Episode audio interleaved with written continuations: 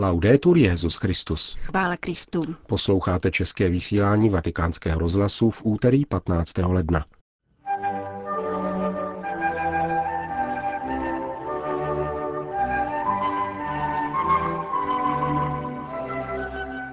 Co od nás hospodin žádá, to je téma letošního týdne modliteb za jednotu křesťanů.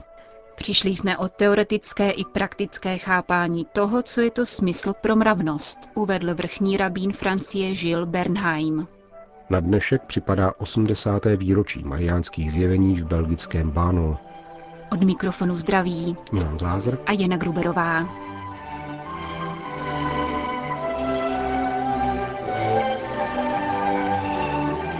Zprávy vatikánského rozhlasu. Vatikán. Týden modliteb za jednotu křesťanů je okamžikem, kdy se zamýšlíme nad stavem ekumenismu, říká v rozhovoru pro naši rozhlasovou stanici kardinál Kurt Koch. Letošní texty modliteb k celému týdnu připravilo indické hnutí křesťanských studentů. Zamýšlejí se nad úryvkem z knihy proroka Micháše, z něhož bylo vybráno také hlavní téma celého týdne, co od nás hospodin žádá.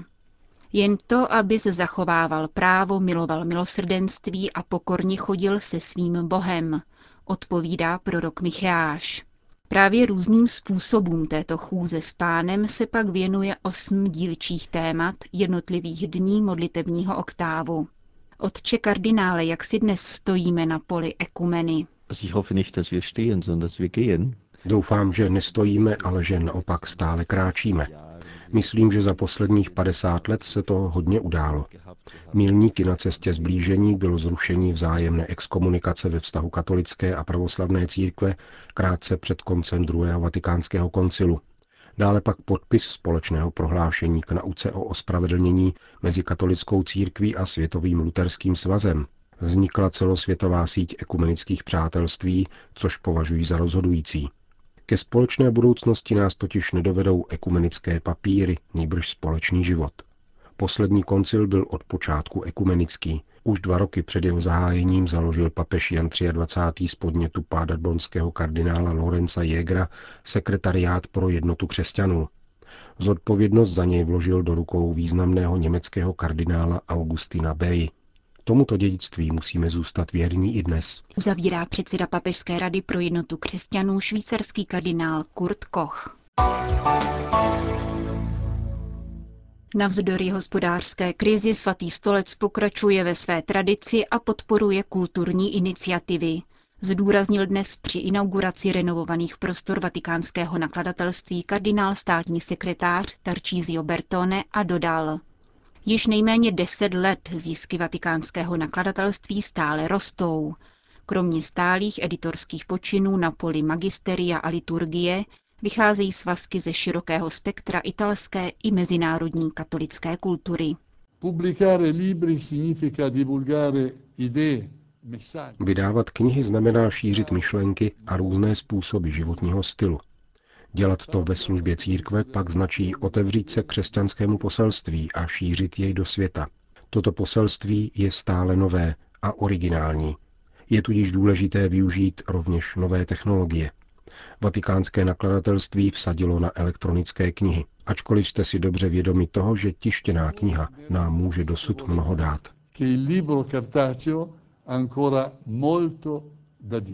Zdůraznil kardinál Bertone.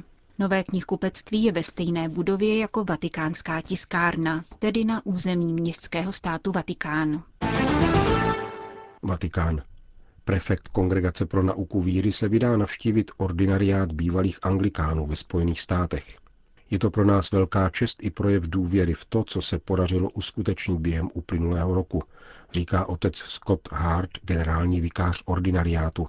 Nové instituci katolické církve se díky podpoře dárců a za pomoci biskupů Spojených států podařilo vyřešit nemalé problémy spojené se zajištěním rodin bývalých anglikánských pastorů, protože každý anglikánský duchovník, který se chce stát katolickým knězem, musí mít nějaký zdroj příjmu na živobytí vlastní rodiny, podotýká otec Hart.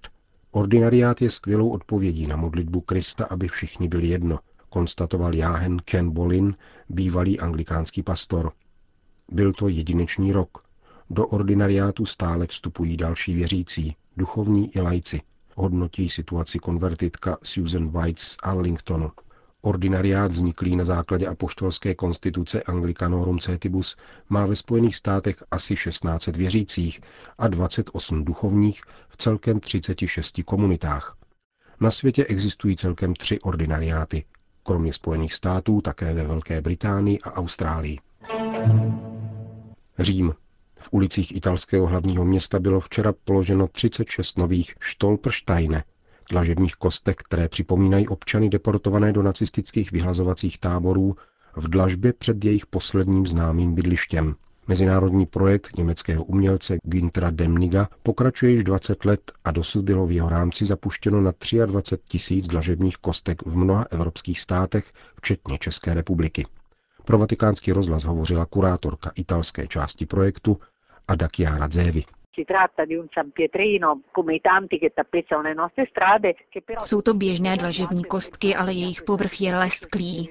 Proto přitahují pozornost a nesou jméno Stolpersteine, kameny, o které zakopáváme. To škobrtnutí však není fyzické, ale vizuální a emotivní. Máme před sebou jméno, datum narození a deportace, rok a místo úmrtí. Lidé to však nechtějí vidět a kostky jsou často terčem vandalských činů. Chtěli bychom zapomenout a vymazat vše z paměti, abychom dnes mohli dělat totéž zase nikomu jinému. Stolpersteine se ale snaží navrátit důstojnost lidem, redukovaným na číslo a pohřbeným ve společných hrobech. Při instalaci těchto kamenů se často zhromáždí pozůstalé rodiny a nacházejí vůbec první místo, kde si připomenout své drahé. Uvedla architektka a historička umění Ada Chiara Zevi. Řím. Prezident Hollande, který chtěl svým voličům dopřát pocit, že se Francie konečně pohne pořádně doleva, se při své antropologické revoluci poněkud přepočítal. Ve svém komentáři k nedělní pařížské manifestaci pro všechny to píše italský publicista Antonio Sochi.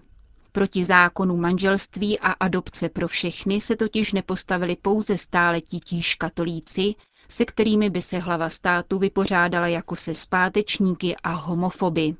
Manifestace, která sebe sama definovala jako apolitická, nekonfesionální a nehomofobní, pod sloganem Všichni zrození z muže a ženy, združila lidi, hnutí a asociace, které je stěží obtížné spatřit pohromadě.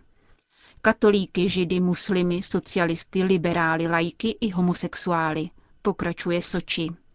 Jednou z nich byl Natalie de Villencourt, mluvčí asociace Homovox, která zákonu ministrině Tobírové vyslovuje rozhodný odpor.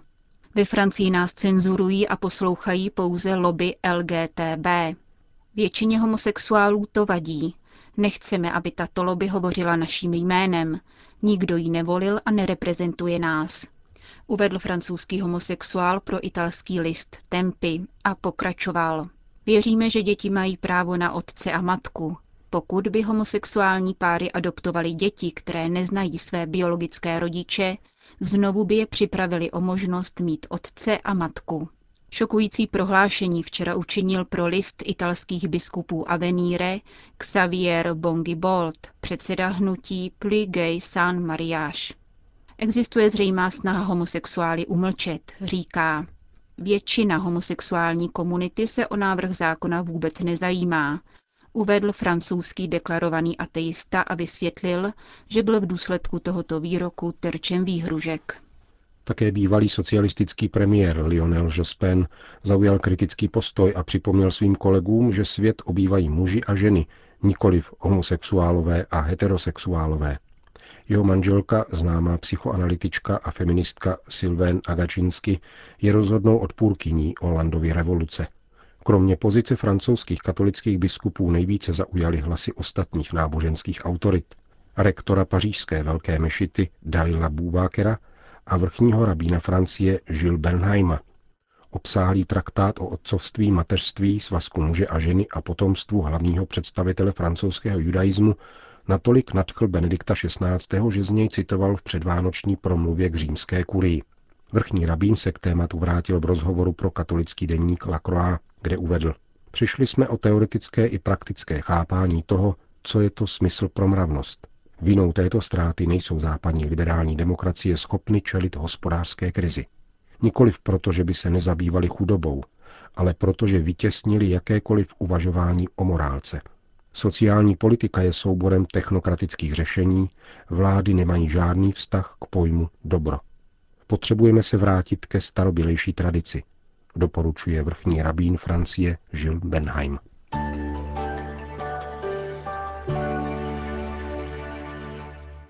15. ledna před 80 lety se v belgické obci Bano zjevila Matka Boží Malé Mariet.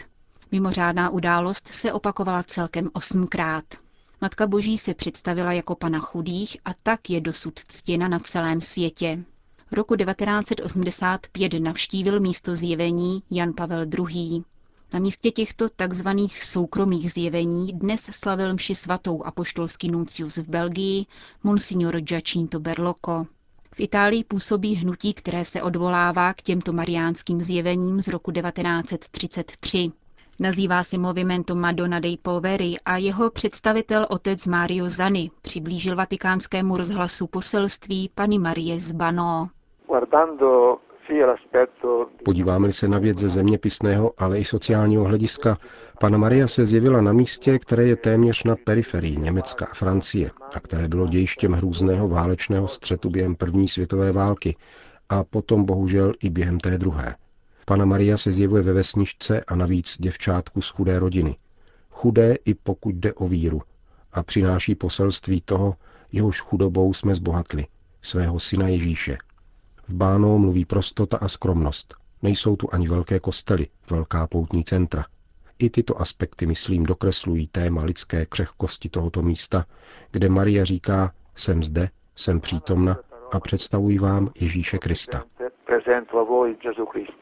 Právě tato spojitost je zarážející. Chudoba, děti vystupují na mnoha místech mariánských zjevení v Guadalupe, Lourdech, Fatimě.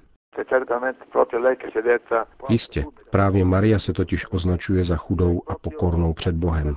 A důležité je také, že Maria přivádí tuto chudobu k osvícení, aby ji její syn proměnil. Vede malou Mariet k prameni a říká jí, aby ponořila ruce do vody. Toto gesto znamená ponoření v Krista, do pramene života věčného. Je to krásný symbol, který odkazuje ke křtu. Ponořením Ježíše Krista jsme očišťováni a znovu zrozeni. Kdo přistupuje k prameni života, sám se stává pramenem. Zvláště v tomto roce víry je důležité, abychom důvěřovali a svěřili se Ježíši Kristu. Belgie, kde se Bano nachází, je dnes jednou z nejvíce sekularizovaných zemí západu a tamnější mariánská svatyně je nadále světlem, které vyzařuje víru. Ano, to je pravda. Právě prostředí, ve kterém se Pana Maria zjevila, bylo prostředím velmi chabé víry. Jak u malé Marie, tak v její rodině, tak také v hlubokých pochybách a Žaména, který byl v Bánou farářem. Tento kněz měl své vlastní pochyby, protože se sám nacházel v krizi. Při pátém zjevení se děvčátko jménem Abé Žaména Madony zeptalo, krásná paní, kaplan žádá nějaké znamení. A dostane se mu pozoruhodné odpovědi. Věřte ve mne, já věřím ve vás. 80 let po zjeveních se úcta k paní Marii z Bano vyskytuje prakticky po celém světě, byť není její poselství tak známé jako z jiných míst mariánských zjevení. Monsignor Kerkhoffs, biskup v Lutychu, pod něhož Bano spadá, uznává tato zjevení 22. srpna 1949 těmito slovy. Věříme ve svědomí, že můžeme a máme uznat bez výhrad skutečnost osmi zjevení svaté Pany Marietě Bekové.